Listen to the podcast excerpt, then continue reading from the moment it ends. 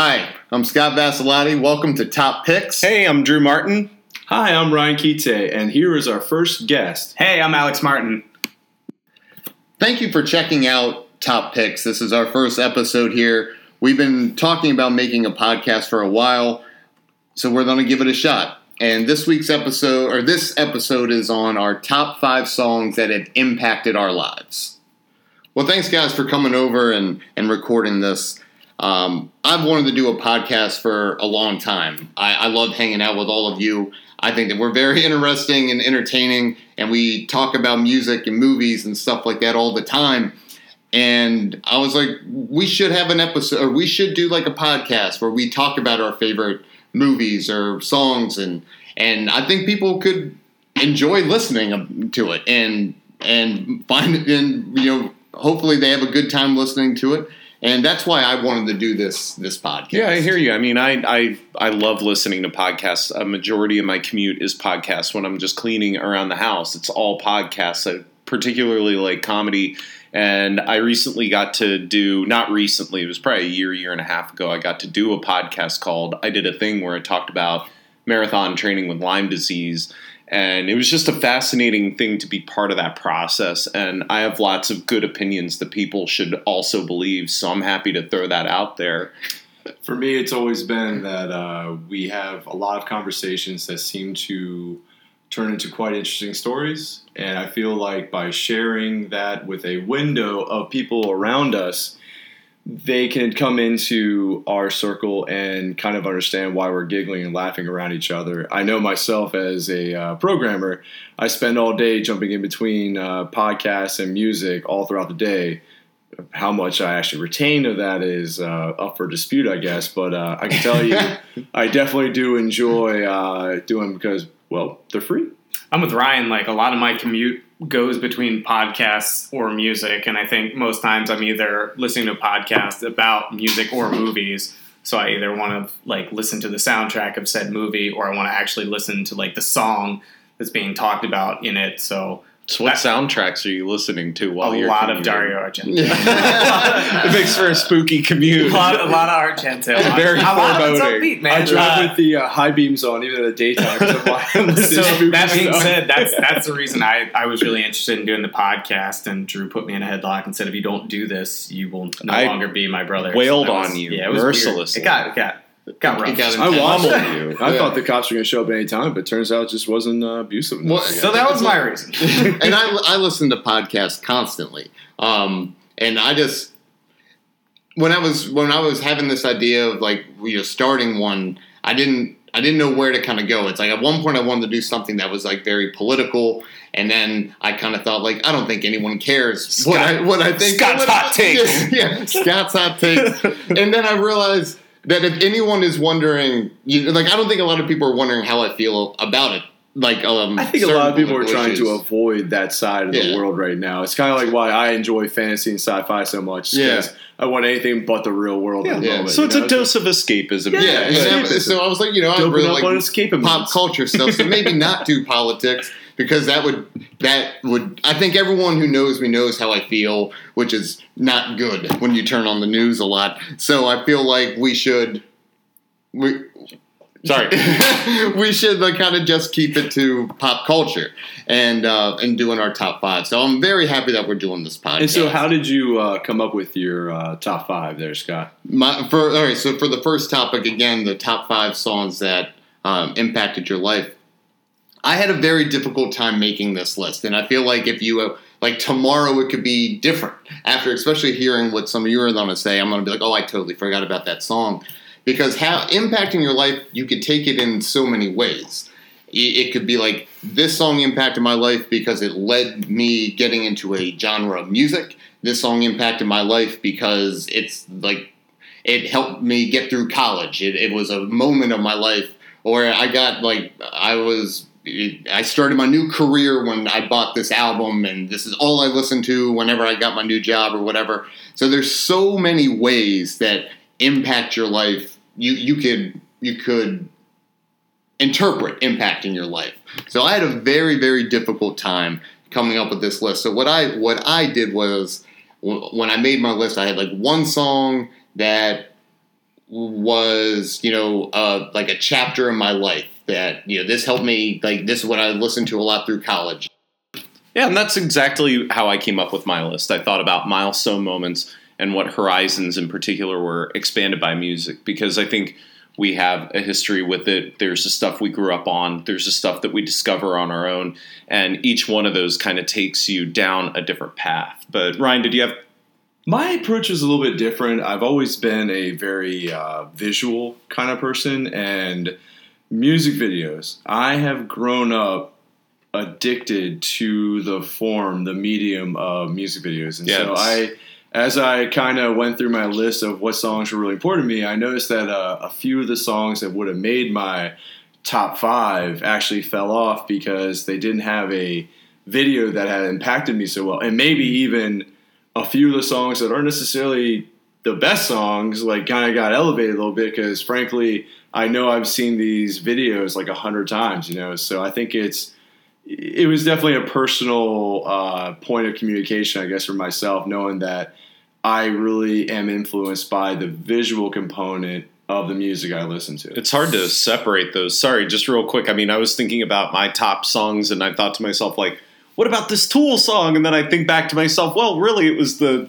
creepy ass claymation that really excited oh, me about that. Oh, this is where nightmares come from. Yeah, yeah. God, that was the influence it had. And yeah, you're right, because especially with Tool, their music videos were just clay and like it was like a night. It was like a nightmare at times. Like some of their videos, and groundbreaking to yeah, elementary ground, to middle school, yeah, yeah. and your your little mind is blown. Yeah. But Alex, how'd you come up with yours? Uh, I didn't use any sort of formula, short of like what I grew up with. Um, I don't have a top five. I don't. There's no hierarchy in my list. It's yeah. just like five songs I'm just gonna throw mm. out there. Different periods in my life. That's basically how I, I did it. I have to tell you, Alex, so for listeners who may not know, Alex and I are brothers, and I'm two years older than Alex, and we grew up with a lot of the same music. We had to share a lot of the same music. So there's going to be a lot of Blues Travelers. What do you think?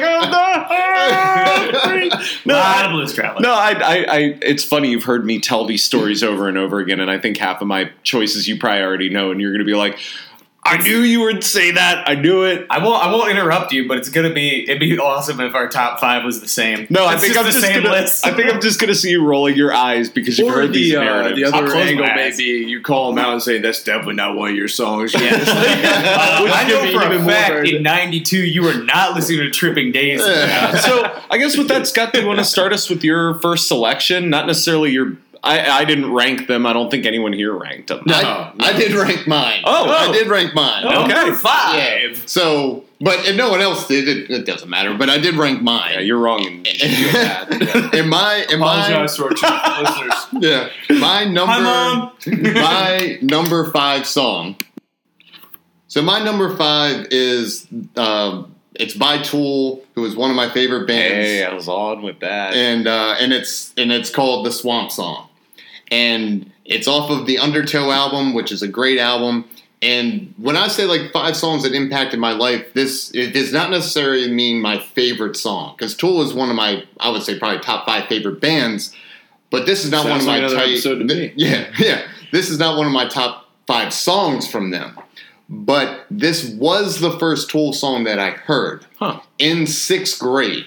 Yeah. And that song, which I would play, but we don't own the rights to any of these songs, so we can't play it. Yo, is... uh, support us on Patreon so we can buy the rights to Tool songs. No, let's no, keep that going. If we get hard enough, we can actually buy the bands. But yeah. that, that chorus, uh, that, I hope the, it sucks you down. down. Yeah. And, yeah. And it's like, it's real emotional and it's real heavy. Yeah. And I remember listening to it in sixth grade where everyone else was listening to music that that I just I, I couldn't take. It was very boy band. It was very, you know, it uh, Korn and Limp Bizkit and stuff like that. And that just wasn't for, this for me. Even, so even different. Though I probably did love Korn like in sixth grade, but still I was it, but when I heard Tool, I was like, this is so different. And it was, it just really inspired me to listen to a, like a different type of music. Yeah. And I thought the guitar work was great and the vocals were unbelievable. And that song then led me to listening to some of their other stuff, um, which is just like even more mind blowing. And so that's why I put the Swamp Song, because it opened the world of one of my favorite bands. I have a quick question. Did sure. you ever find yourself intelligent enough to understand Tool? No, and, Ryan, uh, that's impossible. Yeah. You have to buy by zero. Yeah. I, no one can understand yeah. Maynard James Keenan. Experience Tool. Yeah. No, it's funny. I, I had a similar experience. I was in, I was in, I think, sixth grade the first time I saw a Tool video at my friend Cameron's house, and it just floored me. Yeah. I had never seen. I. I, I what I, was the video? Stinkfist?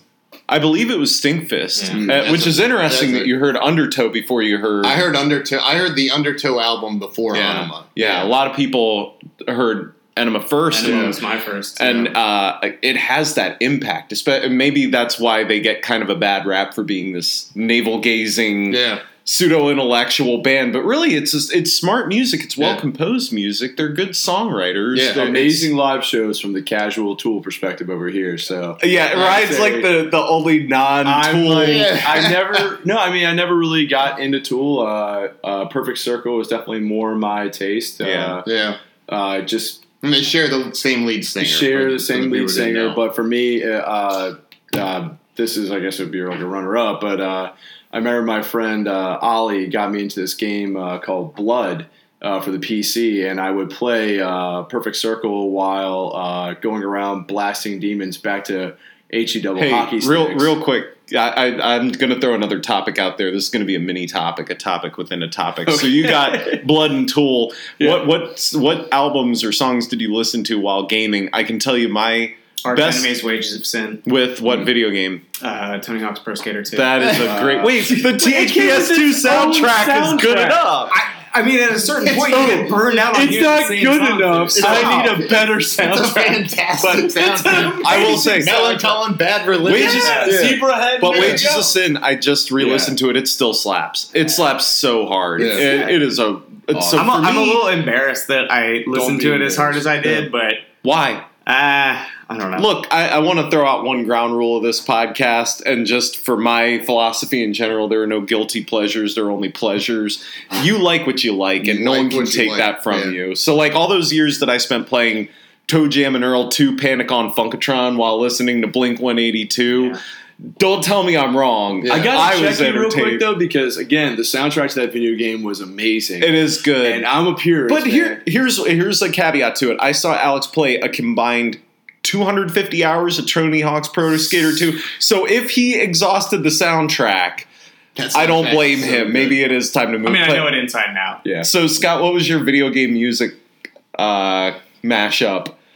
Oh, man, I don't know. I'm not a, I'm not a big gamer, yeah. as, as in the rest of you are. Yeah. So that would be tough. Now, I did play a lot of Tony Hawk, but I thought that soundtrack was just pop punk and yeah. great music. And I was like, I but you say that the that. music draw uh, drew you into that game, if anything, right? So yeah, the power of that was music. The selling yeah. point. Absolutely. I mean, besides, I mean, the For games that, were yeah. incredibly I think designed. Arguably, the soundtrack on the first one might be better, but since I played the second one so much and yeah. it has so much like I don't muscle memory. The, do you still this, go, wasn't like Less Than Jake on there too? Had Goldfinger. Yeah, Goldfinger. Yeah. That was the yeah. first. You guys right? still go back on Spotify and look up the mixes every once in a while. Yes, like, oh, yeah, yeah, yeah. Heck yeah! What, uh, speaking of that, what was your uh, your uh, song that you're going to choose next? Oh, uh, so my number five is uh, "Smells Like Nirvana" by uh, Weird Al Yankovic. Oh. So I don't know if anyone else has Weird Al on their list, but the no. thing that stands out to me about Weird Al is that he was my gateway to music. Mm-hmm. I grew up listening to nothing but country, pop country, and seventies rock music through my dad, and very little pop in our house. So really, I grew up blind and deaf to Michael Jackson and mm, to yeah. the things that were happening in, in contemporary culture. And my friend turned me on to Weird Al, maybe mixtapes, and I heard Smells Like Nirvana, but I had never really heard punk music before. This must have been second grade. Yeah, and I don't think that uh, song came out too long after the original song, right? I mean, oh, no, it was almost an immediate response. Immediate response. And it was condoned by the band. Like, they actually yeah, like, yeah, yeah, please. They, they, they loved it. And, and guys, I, I did I did a little research before I came in here because I wanted to be knowledgeable about this uh, whole thing. Audience, you're going to learn something today. Yeah, I'm going to I'm gonna educate y'all on... So it's just, it's just funny what Weird Al was doing with this song. So the lyrics are, what is this song all about? Can't figure any lyrics out. How did the words to it go? I wish you'd tell me. I don't know. He's just railing yeah. on on he's not really making fun of Kurt Cobain. He's just saying that most modern rock music, you can't discern what they're saying. And honestly, up until a couple of years ago, I don't think I knew the lyrics oh, to, to Smells Like Teen Smells Spirit. Like Teen Spirit. Because yeah. I felt like the uh, yeah, Malamito, yeah. Like I, I thought he at the but end you he felt was the saying, uh, you felt the energy of the song if anything else. Oh, oh so and that and that and I'm glad you brought oh, that up God. because yeah. Weird Al did so many things with his music. He introduced me to other music. He uh, satirized music in such a smart way and just really got to the core of what was being said there. It wasn't just a guy coming up with funny words. He was commenting on the music itself. Yeah, yeah, that's and true. And when I heard that riff and the the the tenor of the song, I became fascinated with it. And I, I still remember being in the bathtub as a little kid, and yeah. I had the radio on, and Smells Like Teen Spirit came on. And I got so excited to hear this punk Those song. Those bubbles didn't stay in the bathtub, like, did they? Well, I jumped up. I jumped out of the bathtub and I ran naked out of the bathtub. And I, I was yelling. I was yelling. I was like, this is the Weird Al song. This is the Weird Al. And I'm like. And your parents was, are like, great. Put on a towel. Go clean up the sub. Right. Yeah. You track it. But I felt like. I felt like Steve Martin in The Jerk, you know, when yeah. he like finally gets the rhythm, you know, yep. he can find, and he's like, oh my God, you gotta hear this. And he like brings everyone around the radio. Yeah. Like that was the moment for me. And it led me to punk music. And that was a large part of my pop culture music diet for so long. And it still is. Now, real quick, how you said that, that led kind of introduced sure. your world to, to, to music. Yeah. Um, Just to kind of real quick go back to Tool's Swamp Song, I would say that kind of opened my world to not just Tool, who, as I said, is one of my favorite bands, but it got me listening to the Deftones, yeah. and it got me listening to... Gateway band. Yeah, yeah, Honorable yeah, mention, band. By the way. I don't know if yeah. Deftones made it to anyone's list. I, I thought about it. I definitely but, thought about it. Deftones, was like, it Be Def- Quiet and Drive? Quiet no, and I drive. told you mine would be Viral. It's like one of the last yeah, tracks off... Yeah. Uh, mm. Adrenaline. Yeah. Adrenaline, yeah. yeah. Um, Viral and... Uh, Seven Words. No. What's the one after that? I mean, Seven, seven Words. words yeah, seven Words is amazing. Yeah. yeah. Engine nine. Wow, the, the song so after Viral. Oh, well, let's up get yeah. mired down in detail. Yeah. Fist. Yeah. Thank you. But, but, it, but Tool was a gateway band for, for me. They sure. got me listening to stuff that that was not going to be played on M T V, and it was not going to, you know, have a ton of play on, like, D C one oh one or something. Yeah. So...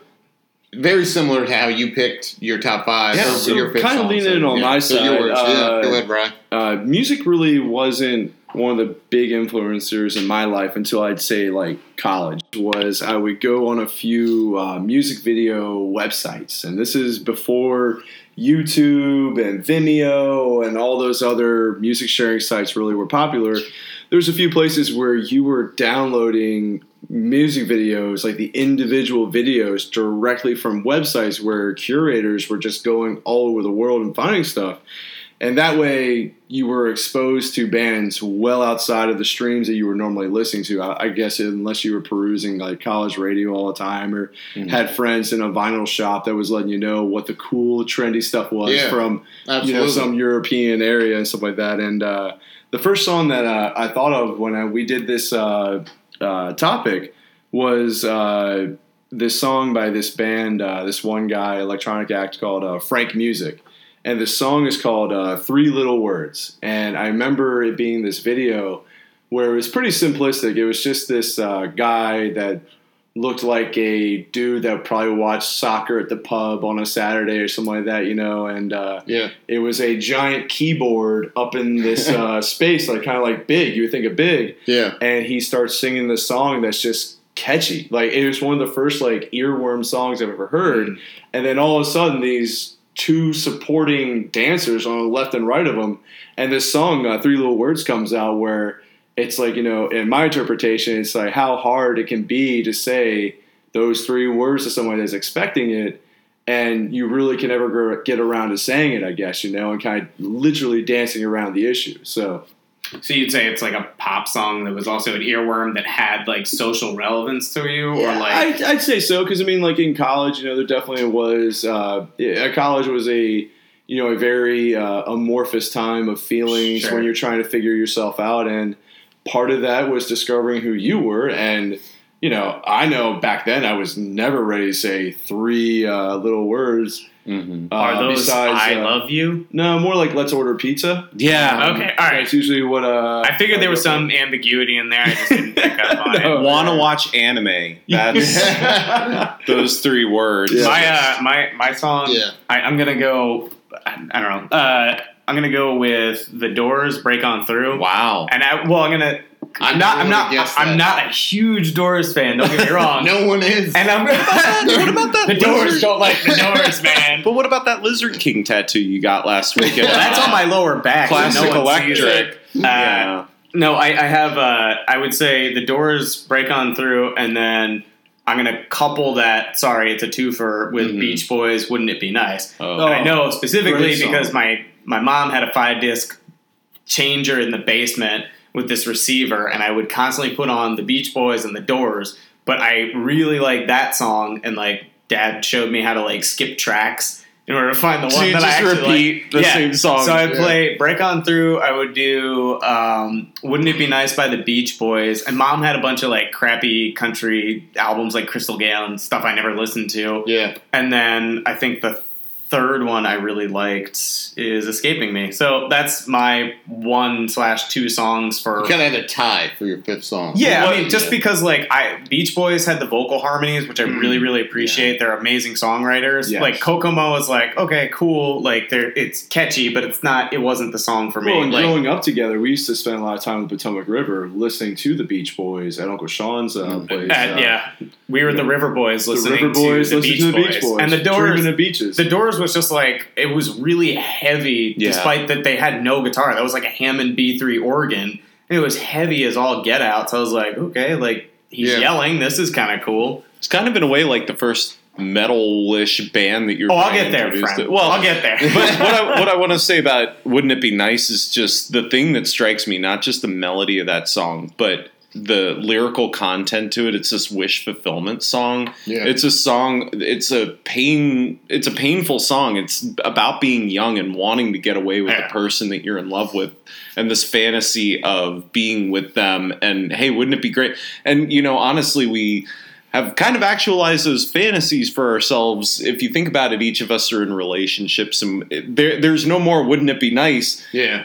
My wouldn't it be nice is going home, making dinner, and watching Netflix with my wife. Mm. And it kind of feels like, yeah, it is nice, man. Yeah. I know what you're saying, Brian Wilson. Mine would be, uh, wouldn't it be nice? Wouldn't it be nice? If we, Scott, what do you got for number two, brother? All right, so uh, number, I guess my second song, but number, I ranked mine, so number four oh. is Understanding in a Car Crash ooh, by the band ooh. Thursday. Oh, yeah. And, car crashing, yeah. And, I always thought that song was about heroin.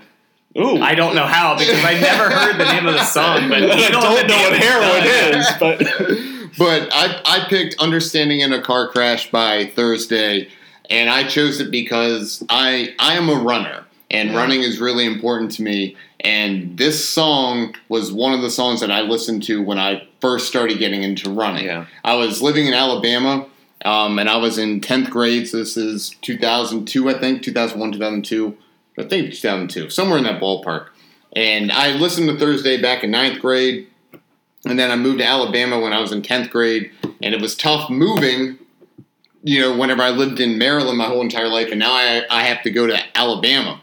So one thing that I did was, since I didn't know anybody or anything um, down there, I, I was like, I'm just going to start running. Mm-hmm. And I listened to a lot of, like, pop punk and, and hardcore and emo and all that, and I uh, and I loved Thursday. So I remember when I first started running, I would put on Understanding in a Car Crash, and that was like one of the, like that song. I would just go like full speed, mm. just like sprint. And I when I do my long runs, well, like checking both ways when crossing streets and all that yeah, stuff, right? Uh, yeah, without absolutely. losing yourself in a crash. But, but right. even like when I go on my like long runs now, and I I tend to to end my runs on. Um, doing a lot of hills. Mm-hmm. So I get pretty tired, especially if I'm running, you know, fifteen, sixteen, seventeen miles or whatever.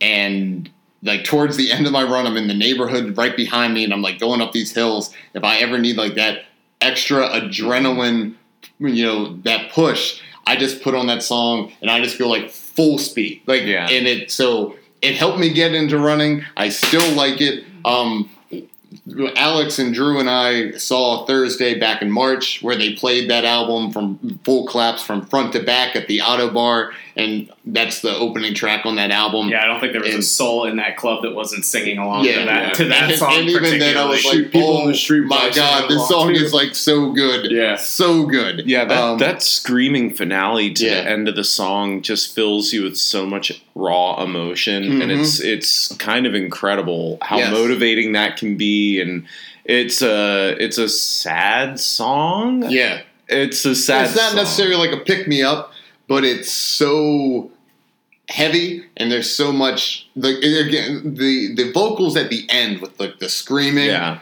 Like I said, I could it, I could just sprint straight. Mm-hmm. Like, it's so, so powerful. So yeah. that's that's what made me pick that. Drew, what's your uh, number four? Yeah, I mean, I thought I did think about some Thursday stuff, and for the same reason it motivates me, and now – when I really need that boost at the end of a long exercise session, I find myself going back. Ryan, you might back me up on this. Uh, that song, I Want to Dance with Somebody. There's something about. I literally just wrote it on my sheet. Did you? No right. kidding. I'll count it I'll as a. Ladies I, and gentlemen, we have. A consensus. Oh, it might be the greatest song of all time. And I and I want to tell y'all that. Is that your number four? When no, no, no, right. no. I, it was. It's just a song that I thought about, and, and it's a it song was like that definitely I, one of my like you know runner ups and all. But that here's stuff. here's the funny thing is that before this podcast, uh, spoiler alert, we were all talking to each other about how we were going to do this, and mm. there's some thought behind it, and we're all very careful not to reveal our picks. So picking something as obscure as I Want to Dance with Somebody. uh, I wouldn't say very obscure. No, uh, because maybe like, a forgotten gem.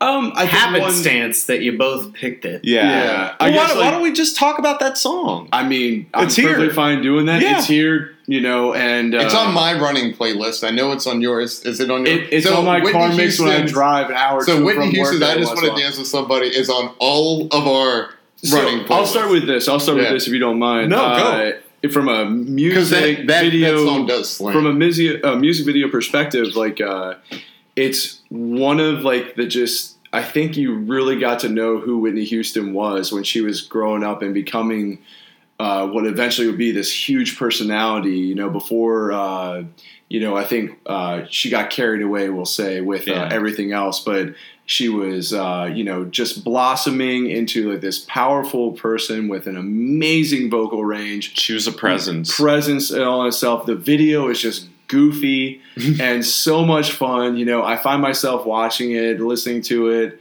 all the time. Not while driving, uh, while parked in front of a computer or something like that. You know, so I don't think I've seen the video. What happens in the video? It's uh, if I remember yeah, correctly. I don't, know, I don't know if I've ever seen it. Hold on, hold on. Uh, Can I guess? Can I guess? Uh, sorry, because I, I, most eighties music videos, they would, like, show up in an alleyway, like a brick alleyway with a bunch of cameras, and they'd be like, well, everybody, here's some costumes, and uh, you're all just going to jump up and down. There's always, uh, there's always like, you know, the, the cutaway scenes, like, to the backup dancers that have nothing yeah. to do with the video.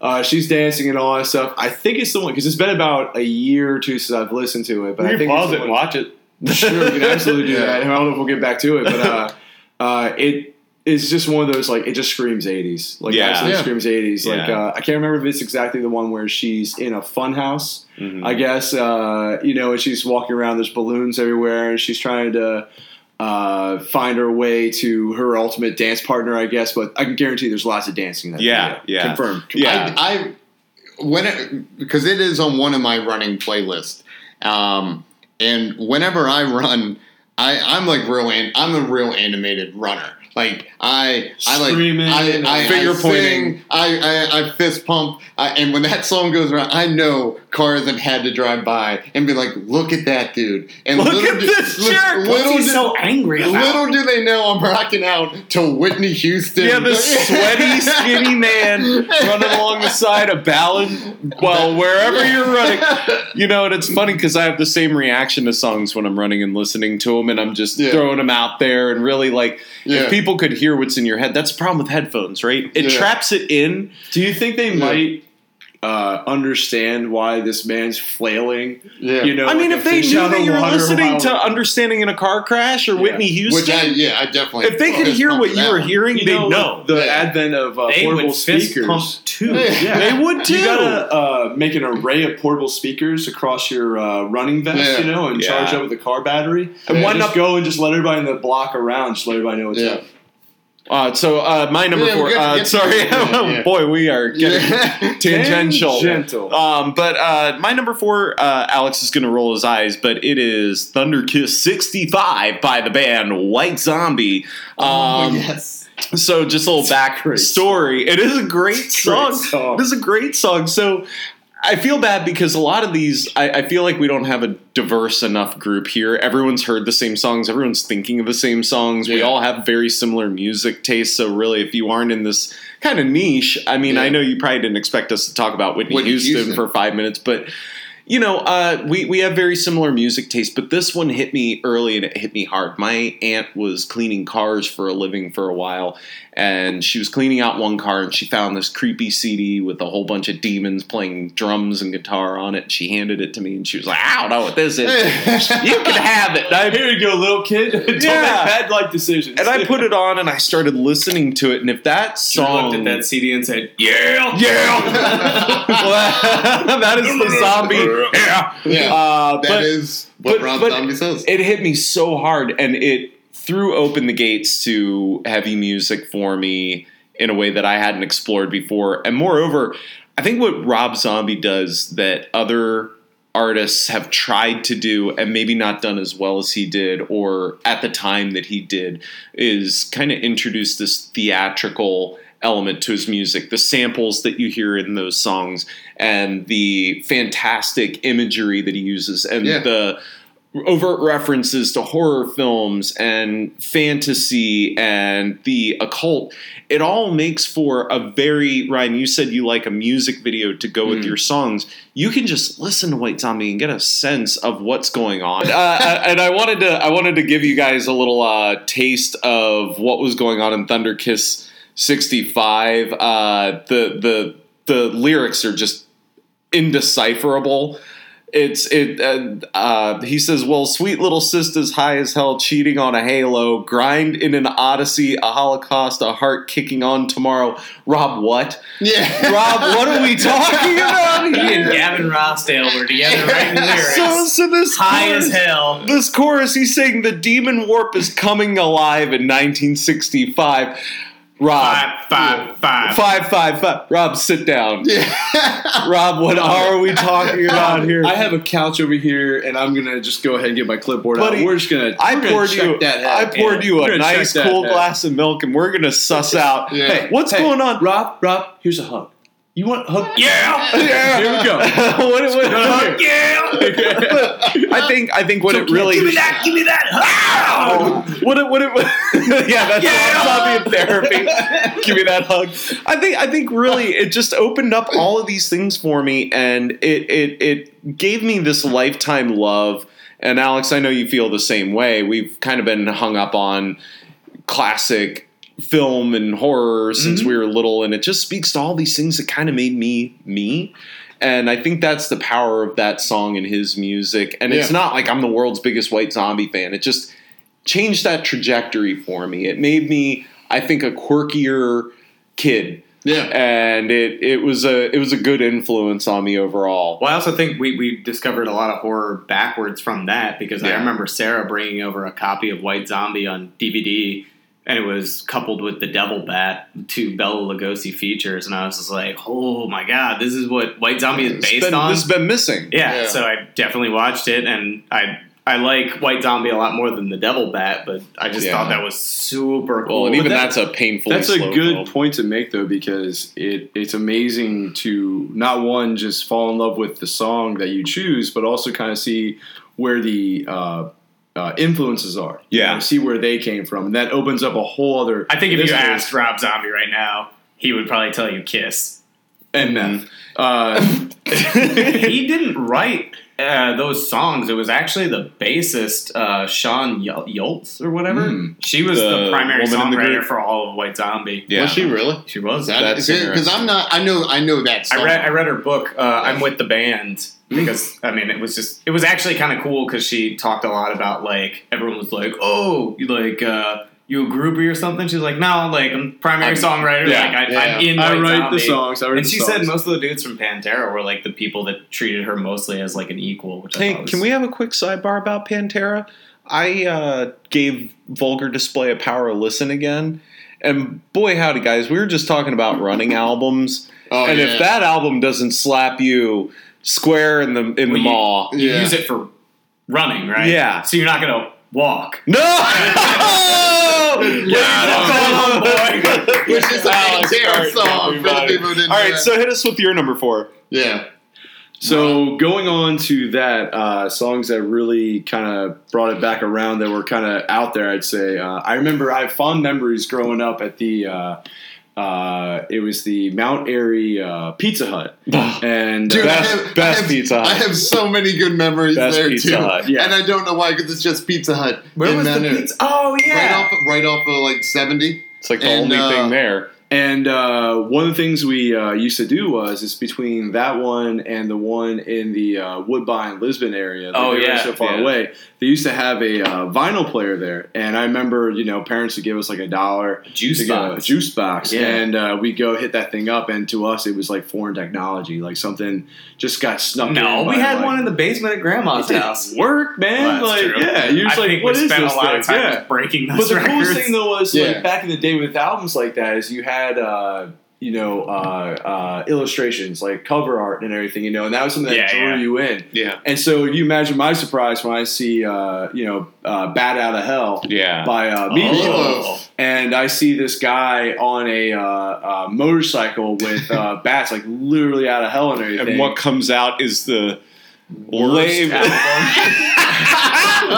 How many kids bought that album? I, and we're like, oh, this is what it sounds yeah. like. And so, uh, well, getting right to it, uh, to each their own, I guess I'll yeah, say. Yeah, yeah. Uh, you know, I'm not... You crud- like what you like. You like what you like. Yeah. And there, the point I'll make is is that it, it opened up this, uh, this guy that was definitely like, I would describe him as uh, one of my favorite comedians, but Jack Black before Jack Black was yeah. around. And yeah. Meatloaf was this... you know, anti uh, uh, rock hero where he was heavier set. He looked like he was always like, I don't know, recovering from like a, a feverish attack or something like that. He was always yeah. sweating and all that stuff.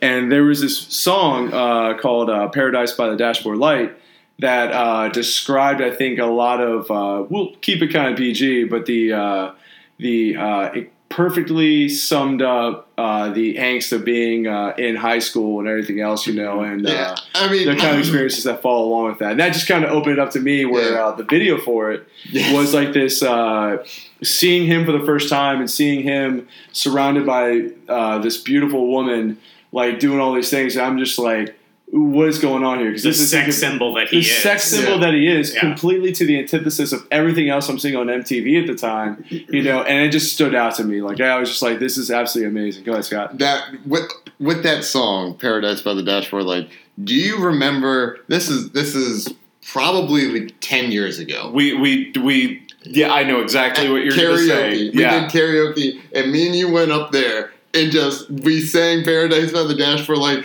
and like, and just crushed it. Like, we were up there dancing. Like, no, everyone else who got up there at, at that point just like held the microphone, kind of danced, or just sang a little bit. And then me and you went up there, and we were swung it around. Well, we were. From what I said, how fertile the air I want to say that that's an eight and a half minute song, and, and we did uh, the whole thing. Ultimately, yeah. the ultimate jerk song to pick during yeah. karaoke. Uh, I love that. Put jute by, like songs Dude, on the jute. I would purposely you, go on you. at like a pool pool hall or whatever. I would purposely find the songs you could download, and I put on like the The longest Nile song I could because it was eleven minutes of just straight death metal. That's that's the biggest bang I could get for my buck. I was just like, all right, man, here we go. Yeah. And I appreciate that about you being uh, fiscally responsible. Man. Thank you. I, quick, side, quick sidebar on Meatloaf. I want to say that my introduction to him was Rocky Horror Picture Show. Yeah, same. And that whole sequence of him, if that doesn't make you a punk rock. The hop, knuckle tattoos.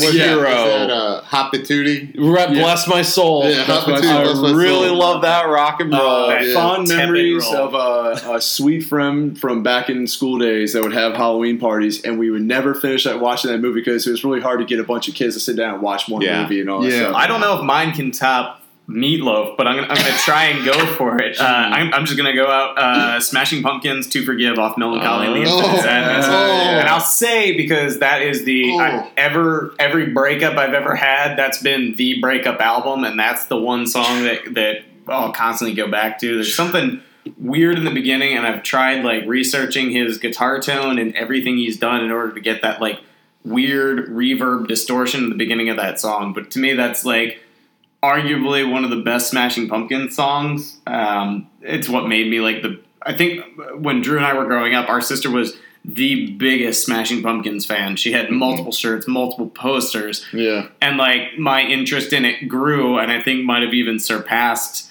Allison's, despite that I'm in- insanely jealous that she saw the original lineup, uh, and our friend Pat saw them on the Melancholy and the Infinite Sadness tour. So. That that's for me. That's uh, one of the. That's a great pick. The greatest song. That's a, that's a great yeah. pick. You know, the lyric that haunts me in that song, uh, and I, I I hear that song pretty often. I listen. I revisit that album often. He has this lyric, and I remember my birthdays, empty, empty party, party afternoons, afternoons won't come back. Holy crow, man! Well, do you remember? I mean, a lot of that. I mean, it's called Melancholy, Infinite Sadness.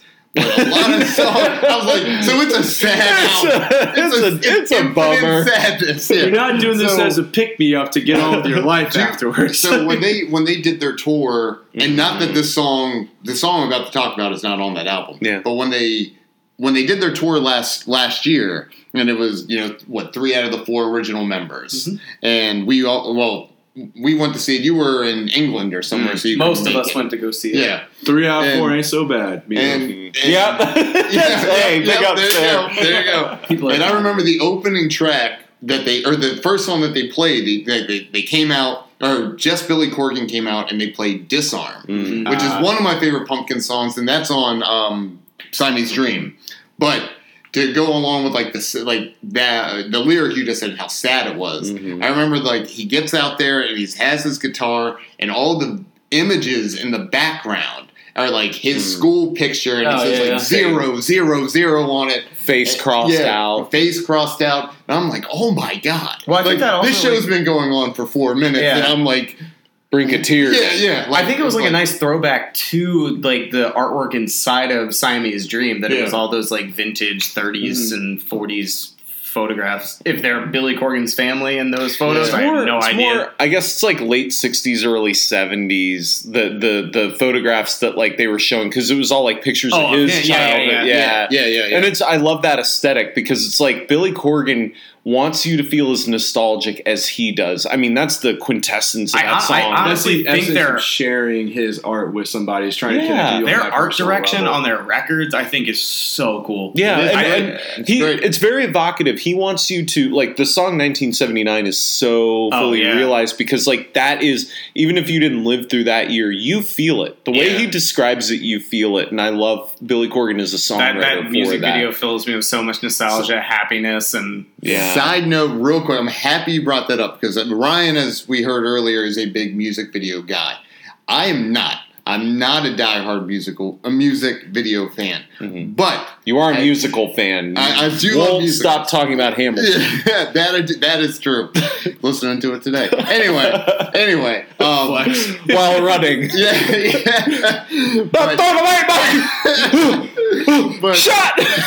It's like this weird impulse you have yeah. when you listen to a musical song. You have to go out and run after. Yeah. Like, I know it's yeah. weird. Um, but you, you brought up the you brought up the music video for nineteen seventy-nine, and that's not one of my favorite tracks by the Pumpkins. No. It's not one of my favorite songs, but that music video for some reason means so much yeah. to me. Like I, it it is one straight up nostalgia. Yeah, like I remember watching that video before. Leaving for school mm-hmm. every morning in what like second or third grade. Wow! And I thought I was like so cool that I liked the Pumpkins mm-hmm. because I was young and you, you know in elementary school and I was like I like the Pumpkins and I like Green Day and and I was just I guess super pretentious when it came to that stuff. No. But that that album or that music video, I'm happy you brought that up because as someone who does not care for music videos all that much, I, I absolutely love that one. Honorable mention here for Mayonnaise. Uh, oh man, that's a great, great song. that that narrowly got edged out on my list. Yeah. I will say, uh, for any listeners, Vuforia. Sorry, I'm going to nerd out. Uh, Vuforia, the song Silver. Yeah. F. Yeah. F yeah. Star Star. Uh, that live version is so awesome because when it gets to the, uh, I, I don't want to ruin it for anyone, but if you listen to the live version of that and get to the end, I think it's so phenomenal. I think that's one of the greatest Smashing Pumpkins. Spoilers for a twenty-year-old album. For an album. Yeah. All right, Scott, what's your number three? Three. Man? Number three for me is one of my favorite songs. I just love it. Yeah. yeah. Sorry. Yeah. It's, uh... and, it, and this could shock some people, but it is "You Vandal" by Saves the mm. Day, mm-hmm. and okay. the and the reason why I picked it is because shocked. I I love pop punk, and mm. and that was a genre that I listened to a lot in high school and college, and even now. Um, I don't listen to like a whole lot of new stuff when it comes to like pop punk. If I'm gonna listen to it, I'm gonna put on like old Blank or. or, you know, Saves the Day or New Found Glory or something. But that song is just so fun. It got me. I that was probably like the first real pop punk band, pop punk band that I like really, really got into. And I was in ninth grade, and I was ju- I would just listen to that that whole album through Being Cool from front mm. to back is so good. And that song in particular sticks out, and I, I just love it. I think and we saw them at the Record Theater, didn't we? Like up in we did, yeah, yeah, we did. Yeah. Um, with New Found Glory, with New Found and, Glory, and, yeah. and that was choice. well, I was I was working at the time, so I'm trying to say it was probably I think it was a first year teacher, so that was you know nine years ago or so mm. that we went to that show. I've seen Saves the Day a handful of times in, in high school and at the nine thirty Club and um, Auto Bar or other wherever else. Definitely nine thirty, but um. That that song, which they never played it live, unfortunately, whenever I went. But that song is just so great. I just love it. Uh, it got me into a lot more pop punk, like mm-hmm. Taking Back Sunday and stuff like that, which I don't think holds up nearly as much as the Saves the Day no. stuff. And I listen to that album all the time when I'm out for a run.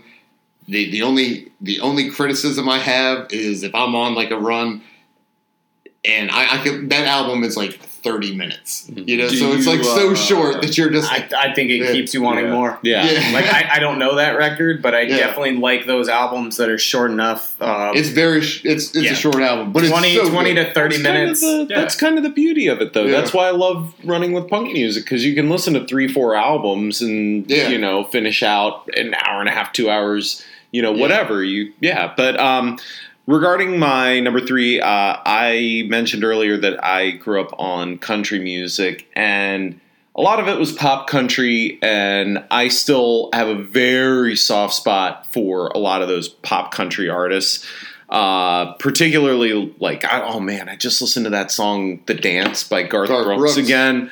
That song. The one where he's like, I want to dance with someone. Yeah, well, that's more twangy, that you know. Uh, no, I, I still love all that stuff. But going back a lot further, uh, my my number three is uh, Crazy by Patsy Cline. Mm. Oh, and yeah. Yeah. I Good think choice. I think why that song means so much to me is manifold. It's a song that my mom loved and would play for mm. us all the, all the time.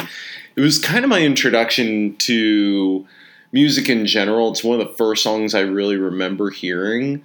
It's a song that it's a song that introduced me to this idea of there are more songs about heartbreak. Yeah. I think than there are songs about actually being in love. And this is such a plaintive, sad song. This is an appeal. This is her saying to someone like, why, why do I let you do this to me? And, you know, why why do I worry? And it's it's such a, the I mean, the piano melody alone will just rip your heart out. Patsy lived a sad life. Patsy lived hard. And not that she had some of the problems that other country musicians did, but she was a fascinating person. And she had this. She so, probably tortured that she lived in Frederick. It's not, true. Not a joke. But she, she has a voice that will echo through the ages. She and, and it's kind of funny. She, like yeah, Patsy Cline definitely does. And it's and I think for that reason, the timelessness of her voice, it's really funny. Yeah. I feel like there are a couple of different sci-fi movies and T V shows where they're like, "Do you remember the planet Earth?" And some person is like, "No, I don't remember Earth." And they're like, "This was a song they played on yeah. planet Earth," and it's some Patsy Cline song, and it's supposed to make you all nostalgic for like the old days, you know. And yeah. I I think that's what she evokes in a in a modern context, but really they are timeless songs. It's a timeless voice. It's heartrending, and it's also just so powerful at the same time. Yeah. And that song really resonates. That song haunts me because yeah. when my my our mother was just like, "They're gonna play this at my funeral," I was like, "Oh, that's a little morose," but so yeah. now every time I hear that song, I'm just kind of like, "Oh god." No, it's not my Emotions favorite. Beat him away. Yeah, yeah. It's not my favorite Patsy song by a long shot, but I'd say but in it terms triggers of, like something else. Right? Oh, it, it, it, it hits me. Re- a resonance when I that. hear the first couple of notes on that piano when that song starts, that lilting sound, I, I'm I'm taken there, yeah. you know.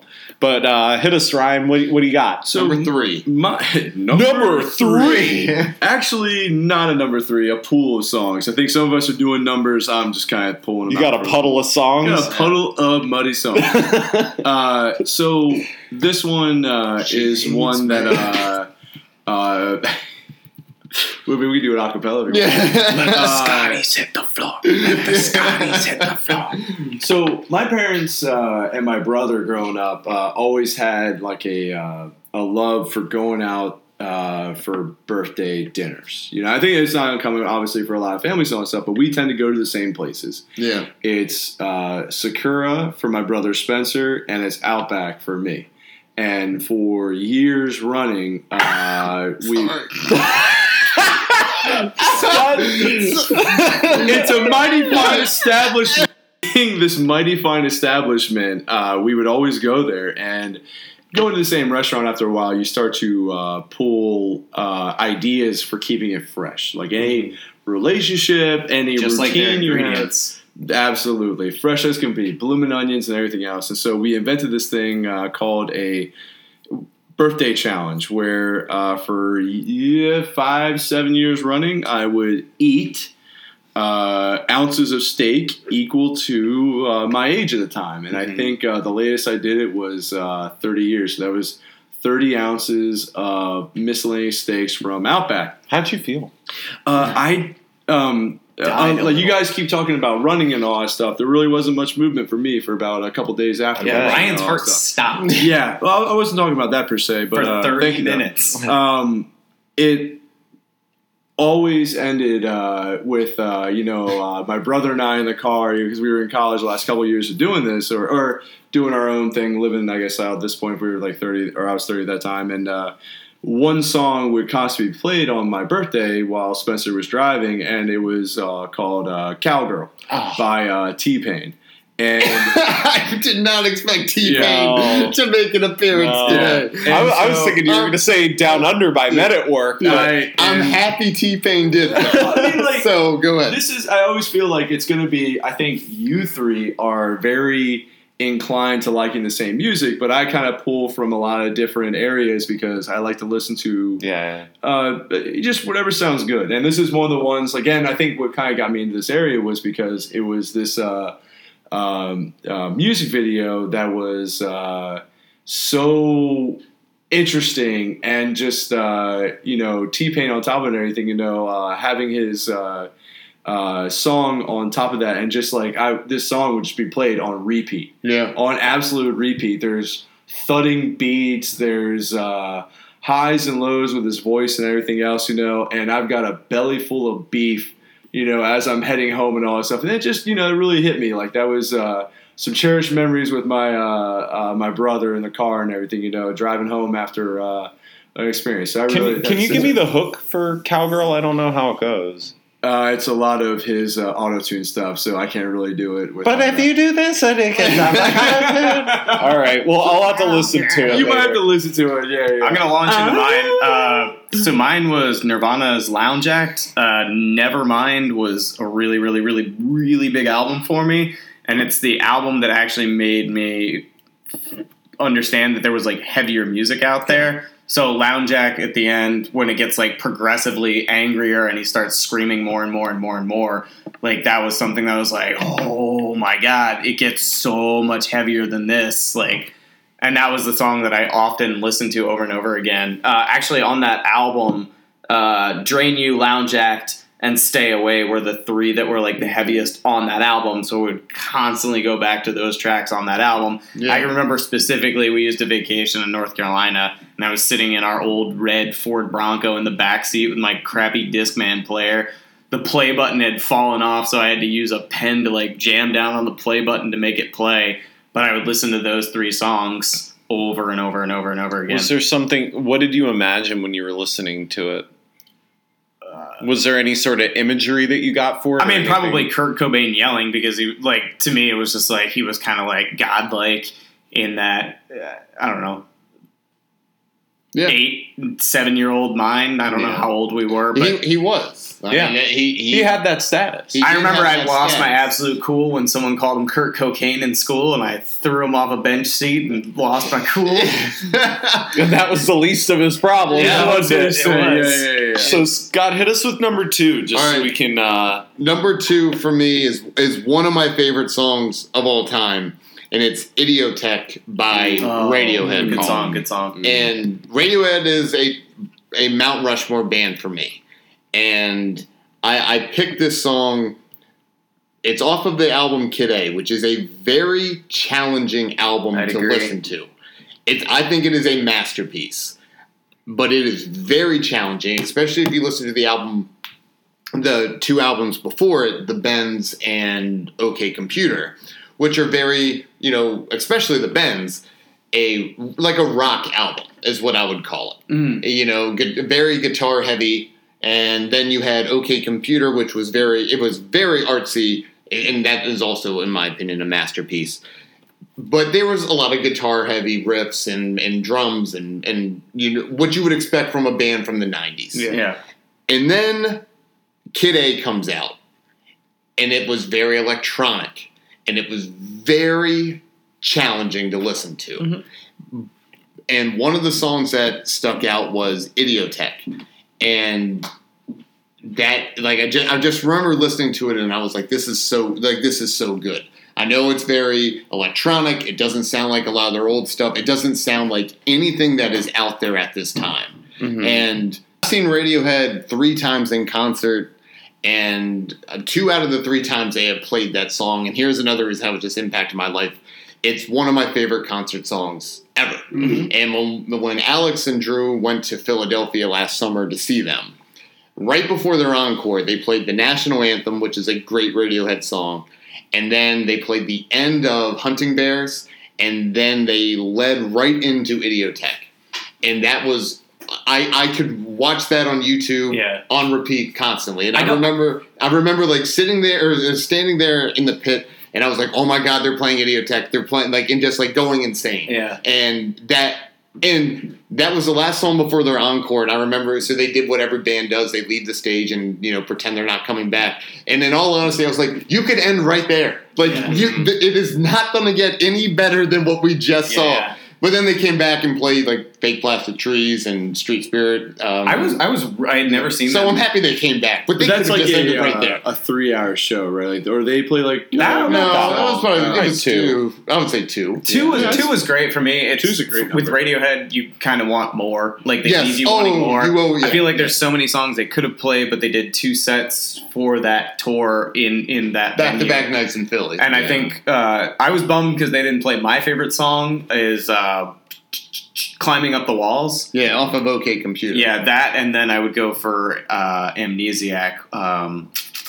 Let's go down the water. Burn, I might burn, be wrong. Burn. I might be wrong. They yeah. did play it, though, when we saw it. I remember that, yeah. but they did not play Climb Up the Walls, and specifically why I like that, and going back to the Nirvana song, is because he yells at the end of that yeah, song. Yeah, that scream. I mean, they didn't, that like, scream at the end is his, fantastic. Like, dissonant vocals in the beginning, I think, is so cool. And at the end, where it just kind of dissolves and he's screaming, like, climbing up the walls. Yeah. I yeah. love and that. One last thing with Idiotech. The Kid uh, Kid A and Amnesiac both came out when I was in eighth grade. Mm. And I remember with one of my friends in eighth grade, we were listening to Kid A.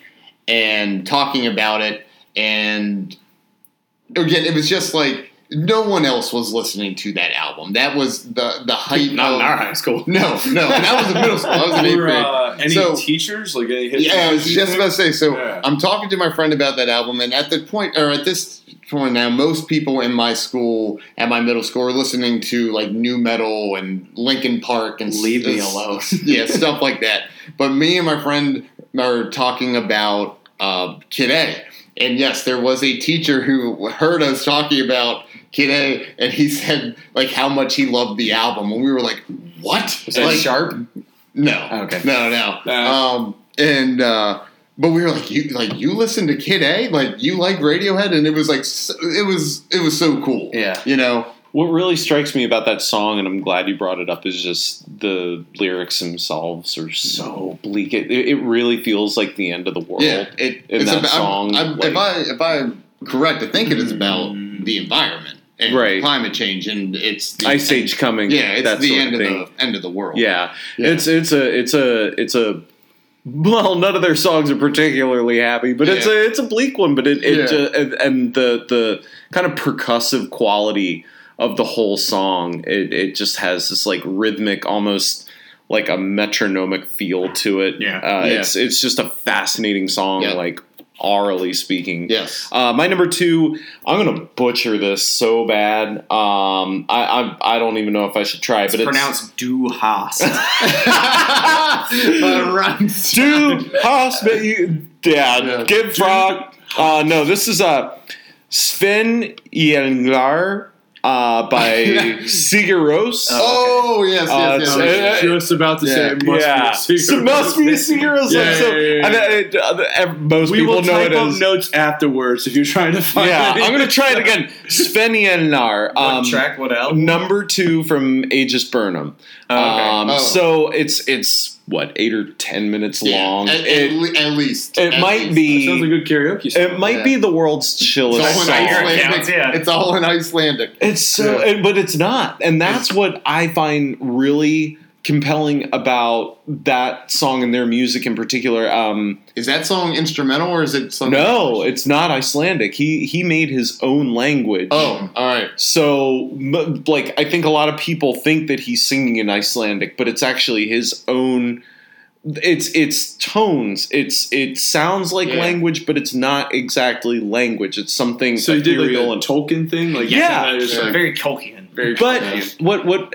What really fascinates Hi, me Elvis. about that is I, I heard that song watching the stars on a blanket with all my friends on a summer evening out in the middle of nowhere. And it was just this absolute cosmic moment yeah. between friends. We all love and trust each other. And yeah. you just hear this song that kind of harnesses that. The song reaches real far down there. It almost sounds like a heartbeat. Yeah. And it's just this really, I, I think what stands out to me is how it transcends words. Even though these words are made up, it doesn't really matter. The emotion is conveyed through this song, and I love ambient music. I love music that is unconventional and tries more to evoke a sensation or a feeling from you than try and be more explicit with what it's doing. And for that reason, I, I love all of their music. And I know, Scott, you and I had a great time seeing Two years ago, Sigur Rós. That was wonderful. I wish I had caught that show. Man, it, was, it was so good. It makes you feel so, so warm. I was out of town. That was that yeah. was because they played what the same night or a back to back night with Bon Iver or something like that. Maybe Bon Iver. It was how are you? That, that show. It? That show was or that. God, we Drew and I that week we saw Tool. Oh, Ryan man. was with us, and then the very yeah. next day. We saw Sigur Rós. I was not there for and, that one because did not care. Yeah. Oh, no, I, I, I will tell you that I think Sigur Rós was yeah. five times better yeah. than Tool. No offense to Tool. They're fun. Yeah. But it's Sigur Rós, different. I think it... Yeah. I think Maynard that, says that his regard. Yeah. Very, very different. But I think I think what, music, what yeah. really hits me hard about their music is that it it flies above kind of all these... initial understandings and goes into something that's a little bit more spiritual and emotional for me. And for that reason, I really respond to it. And, and it's, it's music that did change my life in the sense that it's something that, uh, introduced me to this whole other kind of realm of, you know, uh, understanding music And it just really, like I, I've said multiple times, it resonated with me. But no, Talk and Parentheses I, are the two albums that really stuck out for me. I haven't listened to the record you're talking about as much. Yeah. But I do really appreciate them, and I think Godspeed really gave me the, the yeah. tools to kind of learn how to listen to their style of music. And it yeah. seems weird. Like, I'm also like a massive Bjork fan. Yeah. So I think that's all kind of tied. Well, I had a question for the two of you guys. Yeah. Uh, you both have a older sister, and I was curious mm-hmm. if she passed on or got you Everything. into those bands. Mm. Yeah. Uh, I, I would say definitely the Pumpkins. For you. Pumpkins, no, Pumpkins, Rage Against the Machine. Yeah. yeah, I can she, vividly remember Drew and Allison because they were really into alternative, and they got all their C Ds, and they would put D's and A's on their C Ds to like differentiate the ones. Yeah, because no one shared. We all no. had. All three your of us own had copies, copies of Collective yeah. Soul, your own yeah. copies of... Everyone had their own... Stone Temple Pilots. I didn't have an older brother or a sister. I had a... Well, it was two uh, older cousins, slightly older and even older, uh, Anthony and Calvin, that were always yeah, just like... Yeah, but Calvin was ahead of the curve. He listened Dude, to he, Pixies. Yeah. Look, I, he and had Surfer Calvin Rosa. Had some good music going through there, man. Like, I'm telling you, he got me into Rage. Yeah. And when I was at Camp Marshall back in the day... He stuff, got you know, hang out, He got Rage. me hooked up, yeah. Yes. Had so much to rage about. So hit us then. with your number two. Dose. So my number two uh, came back uh, to my uh, mall rat times uh, when oh. I was hanging out with uh, uh, some high school friends that uh, we had nothing really better to do than to hop in uh, a car and drive up to uh, Francis Scott Key Mall. Hang out the uh, pocket change and go play that dance dance uh, baby. Dance, go dance. shoplift. Like no, go, never no, shoplifted. No. I uh, kept everything above board. I wasn't talking about, but uh, go to that Dairy Queen. Go to that Dairy Queen and spend my steal stuff nuts. from there. Shoplift a Dairy Queen. Yeah, no, no, no, no, no, no I don't know what you're talking about. No. But, uh, getting back to the point, though, uh, they had a, uh, a couple of places where you could buy, legally purchase with proper U S tender. Uh, Suncoast, they had a place where you could actually go and get uh, music videos on D V D. Mm. And so one of the ones that stood out was uh, when I found uh, Daft Punk. Mm. And Daft Punk uh, had a series of music videos, and the one that stood out uh, was uh, they just stopped by. Hey, Daft Punk, how you doing? uh, I was uh, yeah! The whole crew's here, big enough basement. Uh, Around the World uh, yeah, yeah. was a video where great video, great dude, video, all done in one shot. I'm pretty sure one shot. Like they had Very a shoestring well budget. You know, like the mummies looked like they were wearing toilet paper. You know, the uh, the guys with the big shoulders just looked like they had like paper mache underneath an oversized coat and everything. You know, but it ended up being like one of those like just. Standout videos Absolutely. in my life, just because mm-hmm. literally uh, I would put it's a that great thing song. on. Yeah, yeah it and it just it just moved. It was like one of my first electronic songs, I guess yeah. you know. And then I'm like, how can I not love uh, two French guys that make great electronic music and wear robots. helmets that light up yeah, all the time? Like and robots, this is absolutely yeah. amazing. So that was. That was my uh, uh, next one, I guess, you know? So yeah, what about I, I remember Drew had a D V D or something of that sort of, like, a couple of their videos, and I remember seeing Around the World and yeah. being pretty enamored with, like, yeah. the choreography and being Dude, like... It, yeah. All of their videos, their whole retinue, like, especially... Uh, the, which song was it with the dog on crutches... Oh, man. And yeah, yeah. He's yeah. walking it's around on the same D V D. Yeah. Bumps into his ex-girlfriend. Yeah, he got really on. He was having a falling down. I, lo- I loved it. It yeah. was such a surreal, funny thing. And then they had all the anime music videos. That would all play and, together and stuff. They're yeah. my Voltron days and all that stuff. But it's funny. Oh, Scott and I were talking before you came over yeah. tonight. And I said, I guarantee. I was like, if yeah. Junior Senior doesn't make the list, then Daft Punk will for oh, Ryan. Yeah. But, yeah. Alex, what about your number two? I'm going to cavort and obscure. Um, metal's been... Uh, Pretty pretty instrumental in my life for a yeah. long, long, long time. Uh, I'm going to go with uh, Slayer's Ditto Head. Uh, guy we used to ride the bus with in middle school, Alex, which Drew was very familiar with him, played me Slayer's Divine Intervention. Uh, and he started me with Ditto Head, which is the fastest song I had ever heard until that point. Mm-hmm. And from there, I just... I, I listened to Ozzy Osbourne. I listened to a lot of other stuff. I think... That like where where Nirvana kind of had the uh, the ending of that one song that was like extremely lounge act where he's yelling at the end. Yeah, like Slayer, he was just yelling the whole time. It was the fastest, most aggressive thing I had ever heard, and that was my that was the instant love I had for Slayer, and I was I was hooked from there, and then found some of the older stuff. I, I always went back, uh, and then around that same time, I found Sepultura, which is arguably my favorite band of all time. It mm-hmm. did not actually make this list, but Troops of Doom, yeah. another yeah. shout out. But Slayer had this ferocity to them. They, like they were they, they were like a legend when you were yeah. growing up. That, that was my would... introduction to like the heaviest metal, and then yeah. from there it was uh, he, he he would bring on other tapes that his brother had.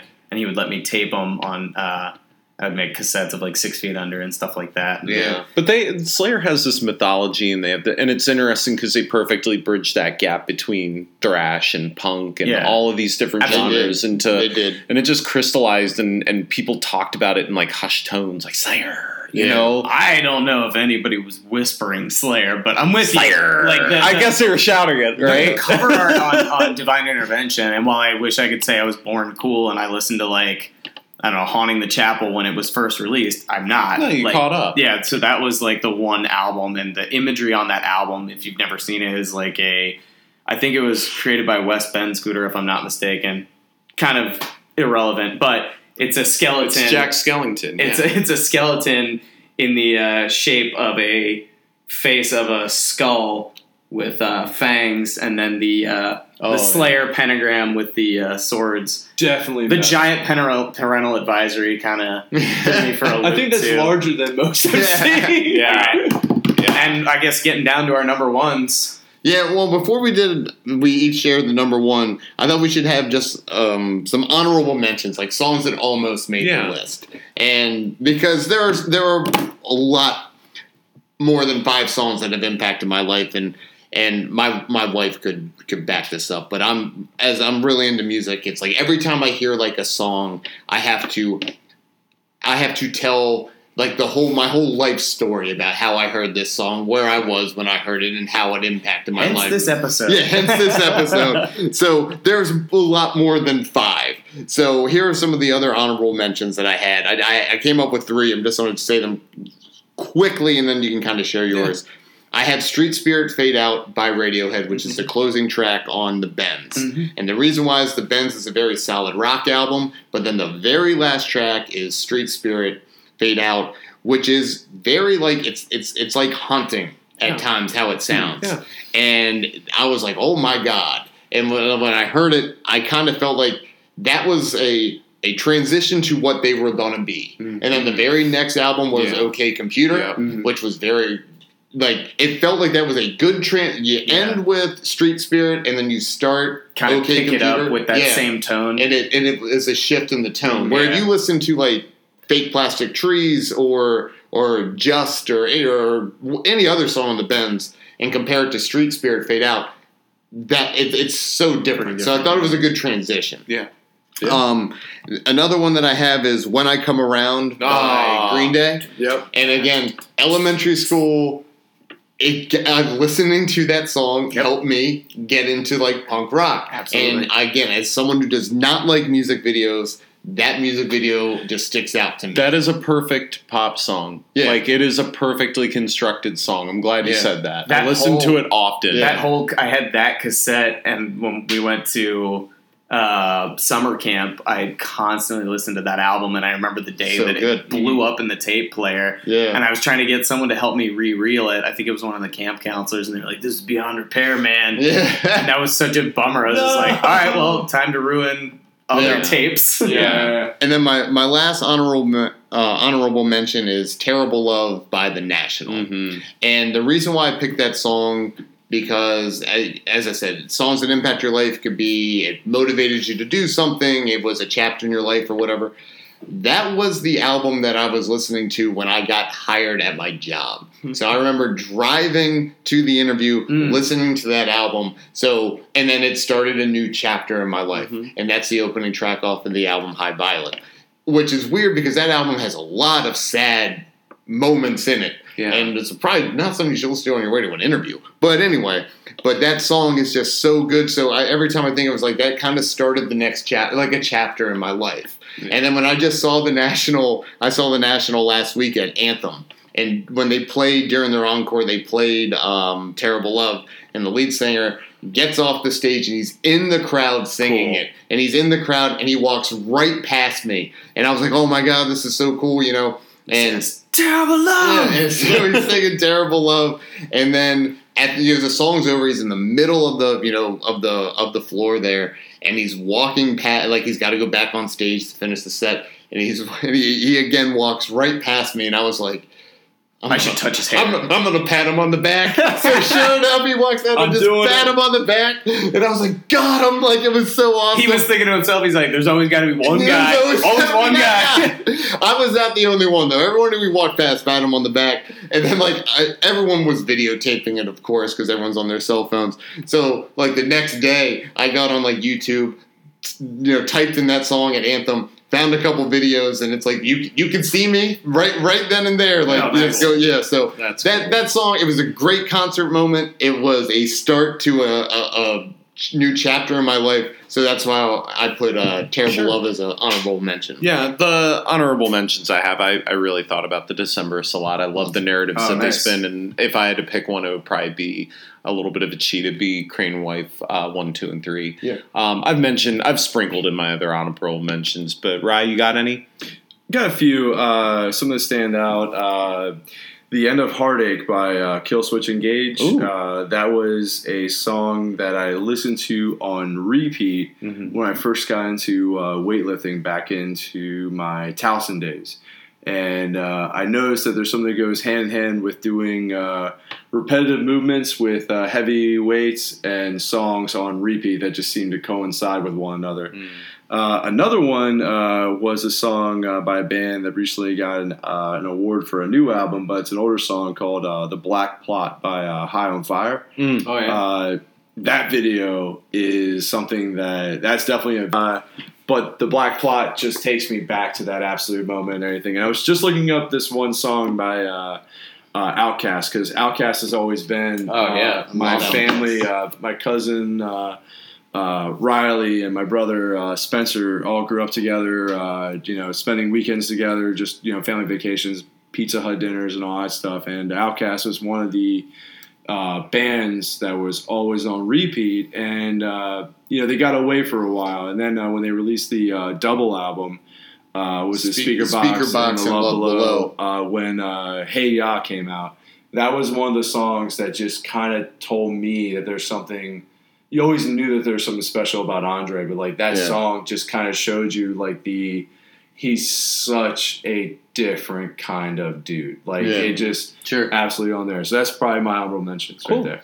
Uh, I got a couple. Um, I'm gonna go with Morbid Angels, uh, "Dominate" and "Where the Slime Live." Uh, those two songs together are really influential in terms okay. of how I found yeah. death yeah. metal. Um, I'm gonna say Opeth. Still, ba- still day beneath the sun, and Patterns in the Ivy Part Two. Blackwater Park was like yep. a oh. perfect album for me, and I think Drew can get with me on this one. Yeah. We only had one C D in the car when we were going to our grandfather's funeral, and it was that, and it was two songs, and we just listened to it back to back to back to back to back yeah. to back to back to and from the funeral. So yeah. that those songs are uh, just de- definitely kind of uh, shaped some things for me. Um, Then I'll go with uh, Portal, who's another death metal act from Australia. Uh, Sour Lows and thirteen Globes are. That's when I realized that metal can be like kind of otherworldly and like very transcendent. Yeah. Uh, and it, it kind of opened up another door for me into like more extreme metal. Mm-hmm. That uh, it, it's definitely theatrical and just really fascinated me. Like kept me entertained by. The costumes they wore, yeah, that grabs you, but the music was, like, so warped sounding, and it kind of took me to another world. And then uh, I'm going to go with the Beatles, Yesterday. That was, like, a very yeah. important song oh, for me. God, yeah. yeah. I'm surprised. A bunch of metal sandwiched by yeah. a classic. yeah. Go sprinkle one of those in there. Yeah, the fail safe. Mainstream success, and, right? And Yesterday for me was definitely, uh, that was kind of the starter, and I was just like, man, I really love this melody. It's also kind of sad, which I've always tended mm. to go... It, listen to my list, like To Forgive, depressing song, like everything's been kind of a depressing song. So I always gravitated more to like the sad songs. And Yesterday, uh, we then listened to Beatles One, and then I found all their other stuff. And I, I listened to probably my favorite record by them would be Abbey Road, followed by the first side of the White Album, followed by uh, Sergeant Pepper's. Oh. And I, I just kept like listening to those three records on repeat, and that really gave me this love for the Beatles that I never thought I would have. And then Scott, I think you and I kind of oh yeah, I, I mean, definitely created my list of my favorite Beatles songs and shared it with you. And yeah, you we sent. I feel like you sent it back like, yeah, brother, yeah, you yeah. get it. yeah. As, I mean, the Beatles are my favorite band. I had a I had a Beatles themed wedding. I mean, yeah. so I, mean, oh, I still like, have my uh, tag yeah. from my table. yeah. So I mean, the Beatles mean a, a, a, a ton to me. I didn't actually have. It, there are plenty of Beatles songs that have impacted my life, and I feel like if when we do an episode on like five bands that impacted our life, the Beatles would definitely be on there for me. Yeah. But my list actually, I didn't have Beatles, um, but yesterday is unbelievable. So my number one song that impacted my life is Movie Script Ending by mm. Death Cab for Cutie. Mm. And Death Cab is, is I, I feel like I've said this for all the bands. They are one of my favorite bands. I, I love their first handful of records are front to back so good. And if I had to pick like a soundtrack of my life, it would probably be Death Cab for Cutie songs. Not that I can relate to everything that he has, but, like, in high school, I loved Death Cab. In college, I loved it. Like, at every moment in my life, Death Cab was there. Mm-hmm. And Movie Script Ending just changed how I really listened to music. It got me into indie indie rock. And I remember the first time I heard it, I was in Damascus. I was living in Alabama. I came home to visit, and I was hanging out with, with some friends, and we were on our way to Burger King out of all places, and that song came on, and I was like, this is, like, unbelievable. I was like, like who, who, what is this song? And it's Movie Script Ending, and then I just got into to Death Cab. Uh, Ben Gibbard is one of my favorite songwriters, and I love his vocals. That album, like, even though a lot of Death Cab, Death Cab songs can be, like, pretty sad, and that one, I mean, it's tough to interpret art because you're going to take it in different mm-hmm. ways. I, I think I, but anyway, their songs, you know, can be kind of sad. But every time I hear that song, I just smile. It just makes me so happy. Even though, again, the song you could say it might not be a very uplifting song. Yeah. But it just, it just makes me so happy. Out of my alley. And uh, and like I, the way I interpret the song is he's from Seattle or he's from Washington State, and he. It's kind of like he's in other places and he just doesn't feel like he belongs there. It, he kind of feels like the Washington is his is his home. Mm-hmm. And I kind of like whenever I travel and listen, and I listen to that song a lot, I kind of feel like not with Washington, but w- when I'm traveling and I'm someplace else, I kind of feel like the same way. Like I might like where I'm at, but like Maryland is my home, and yeah. that's where I kind of want to be. So I kind of relate to it in that in that regard, and.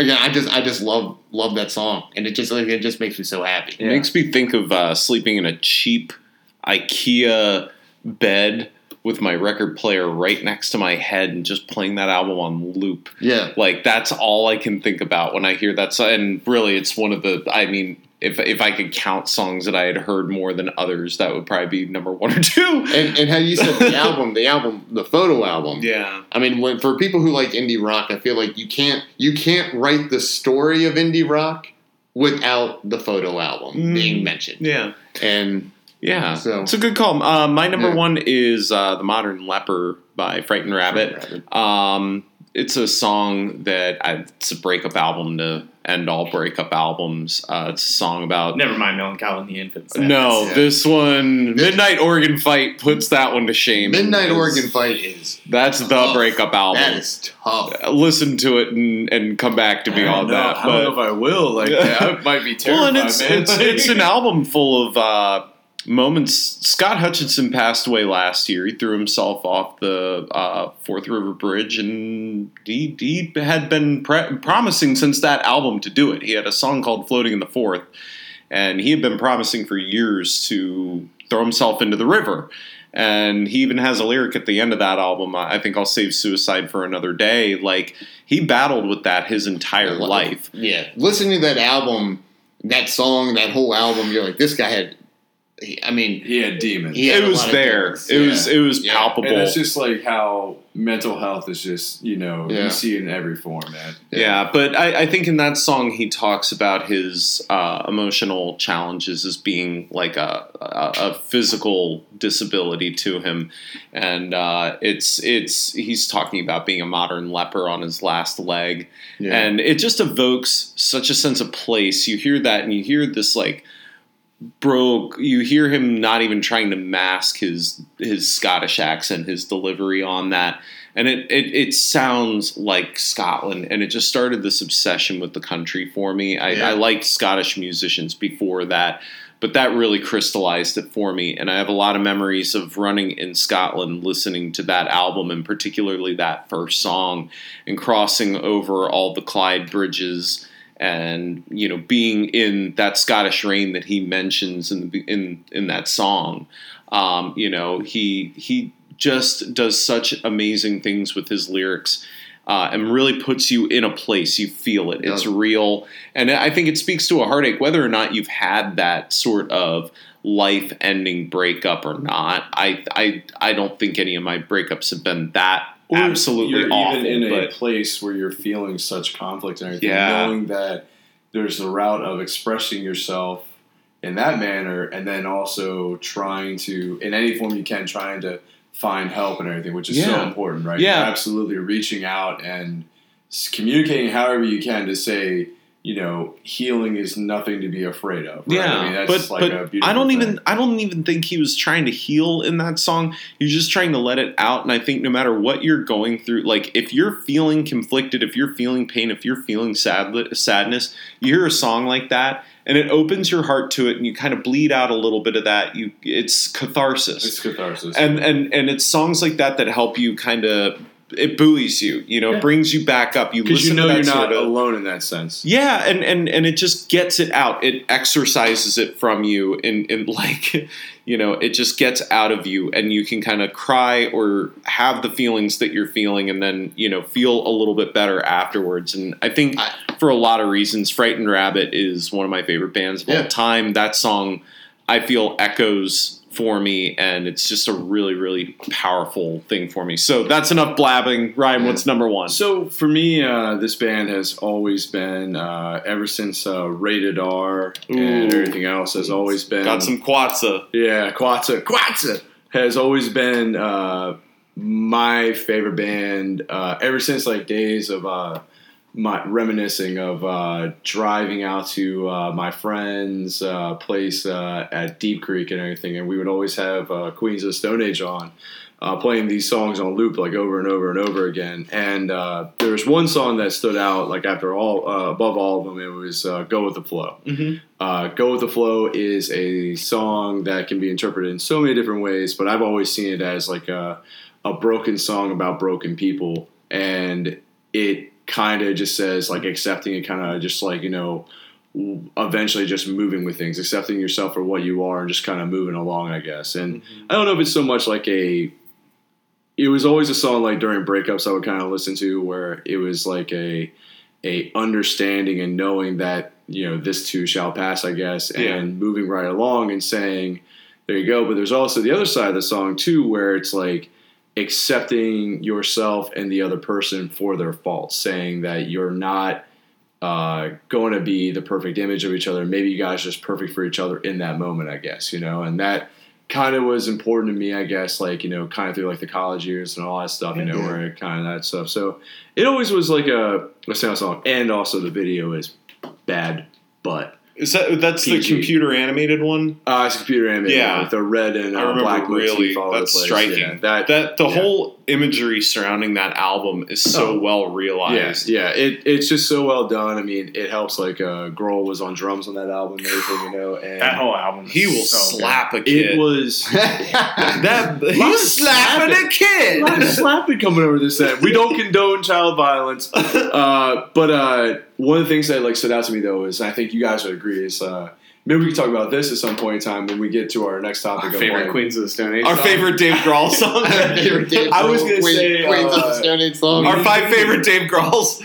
I was going to say top, I top Dave Grohl. Top five Dave Grohls. Go go go. go. Uh, I was going to say uh, uh, best produced albums that you've heard, mm, best mixed and yeah. all that stuff. Yeah, that'd be cool. And I would yeah. put that up there as one of the best like produced albums with the radio. It's got a good flow, yeah. It's got an amazing goes with the flow. Mm-hmm. Uh, no, that's yeah, a great choice, Ryan. I, I think I, I never really viewed that song that way. I really love that record because they, uh, on top of it being a really good song, or every every song on gives on some of those songs like Hanging Tree are mm-hmm. just like really haunting. Lanigan's great. I highly yeah. recommend anyone listening check out uh, the album Saturnella by uh, the Gutter Twins, which is Greg Dooley from the Afghan Wigs and Mark Lanigan from the Screaming Trees, and also sang a bit with Queens of the Stone Age. That whole oh, record, start to finish, is so, so, so good. Um, Hit us with number one. I will. Uh, this is, again... Uh, I think I changed my song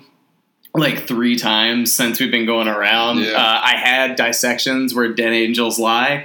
Uh, I was working at Tower Records at the time. Uh, there's an interlude where it's like very silent and he's whispering something. So I like raised the volume to like hear what he's saying. And then in, in the middle of the song, there's this girl screaming like bloody murder, and it scared the crap out of me. And I was just like, I was already hooked on the yeah, album to yeah, begin yeah. with, but I was like, wait, what the? Is this something secretive I don't know yeah, about? Yeah, yeah. What's going that on being here? Said, that's not even my song. It's an honorable mention. Uh, I'm going to go with Faces by a band called Warning, and the name of the album is Watching from a Distance.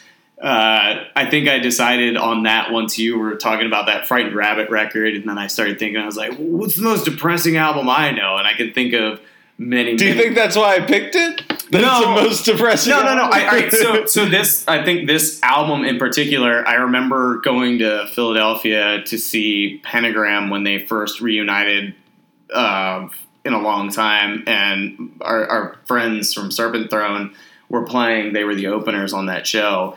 And I was sitting in my old car with a bunch of friends from Philly listening to that record. It was filled, and it's one of my fondest memories of my friend Dave, who unfortunately passed away many years ago. But it's like one of my fondest memories is that it was like, you know, yeah. six friends piled into my car, listening to this record, all like holding each other, yeah, yeah. singing yeah, every lyric. Song, oh, yeah. And like that, that, that album, when I first heard it, it was like so addictive. I was like, man, who who is this band? And I feel like his vocals are very polarizing.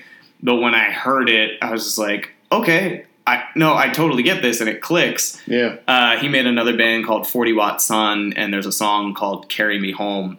And I remember flying home from Australia, like lovesick or whatever you want to call it, and that was the song. There's a lyric that's uh, tomorrow I'll be walking a different city under a different sky, and it just it resonated with me, like mm-hmm. the amount of like uh, emotion I felt leaving Australia and like all the friends I made out there. And it was just such a sad song, but such a happy event that happened. And it's just, I, I think yeah. of these very depressing songs very fondly. And it brings me back to a place that is very, very, very happy and comforting.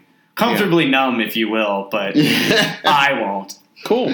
Scott, what do you got? Well, I...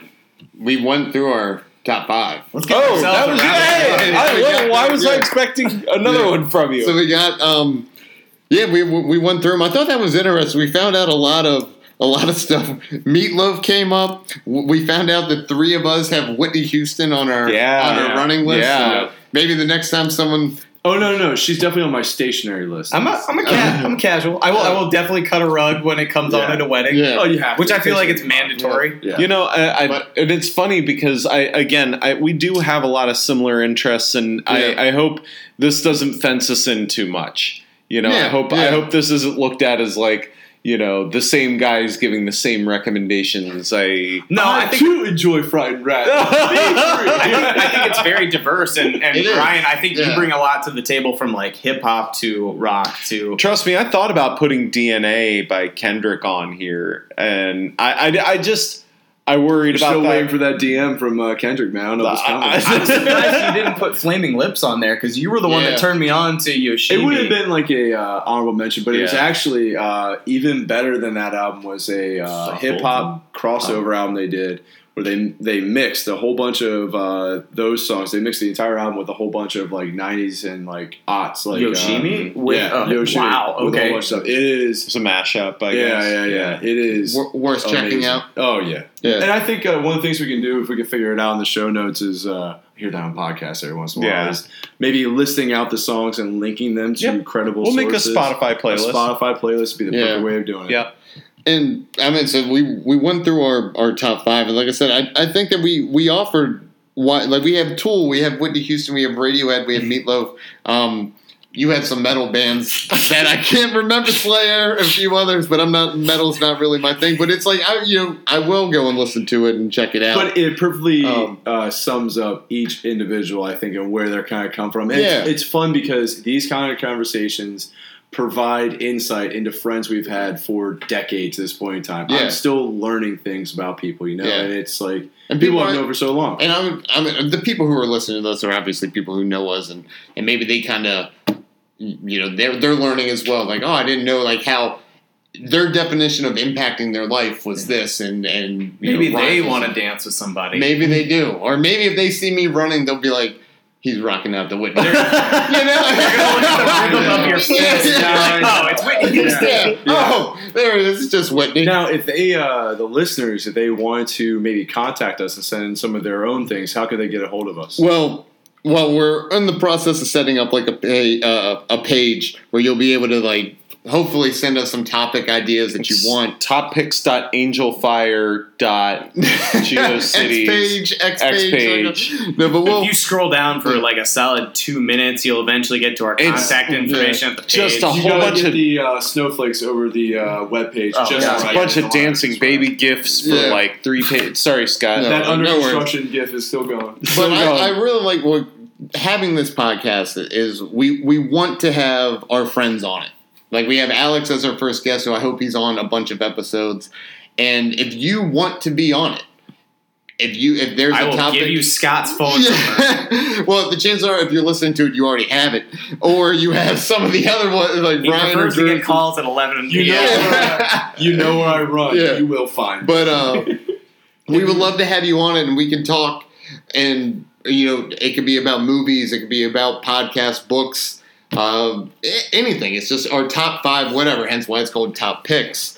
And we want to do this again like once or twice a month, and anytime that we have an episode, all of us will put it on our social media, and we'll we'll link it and everything there.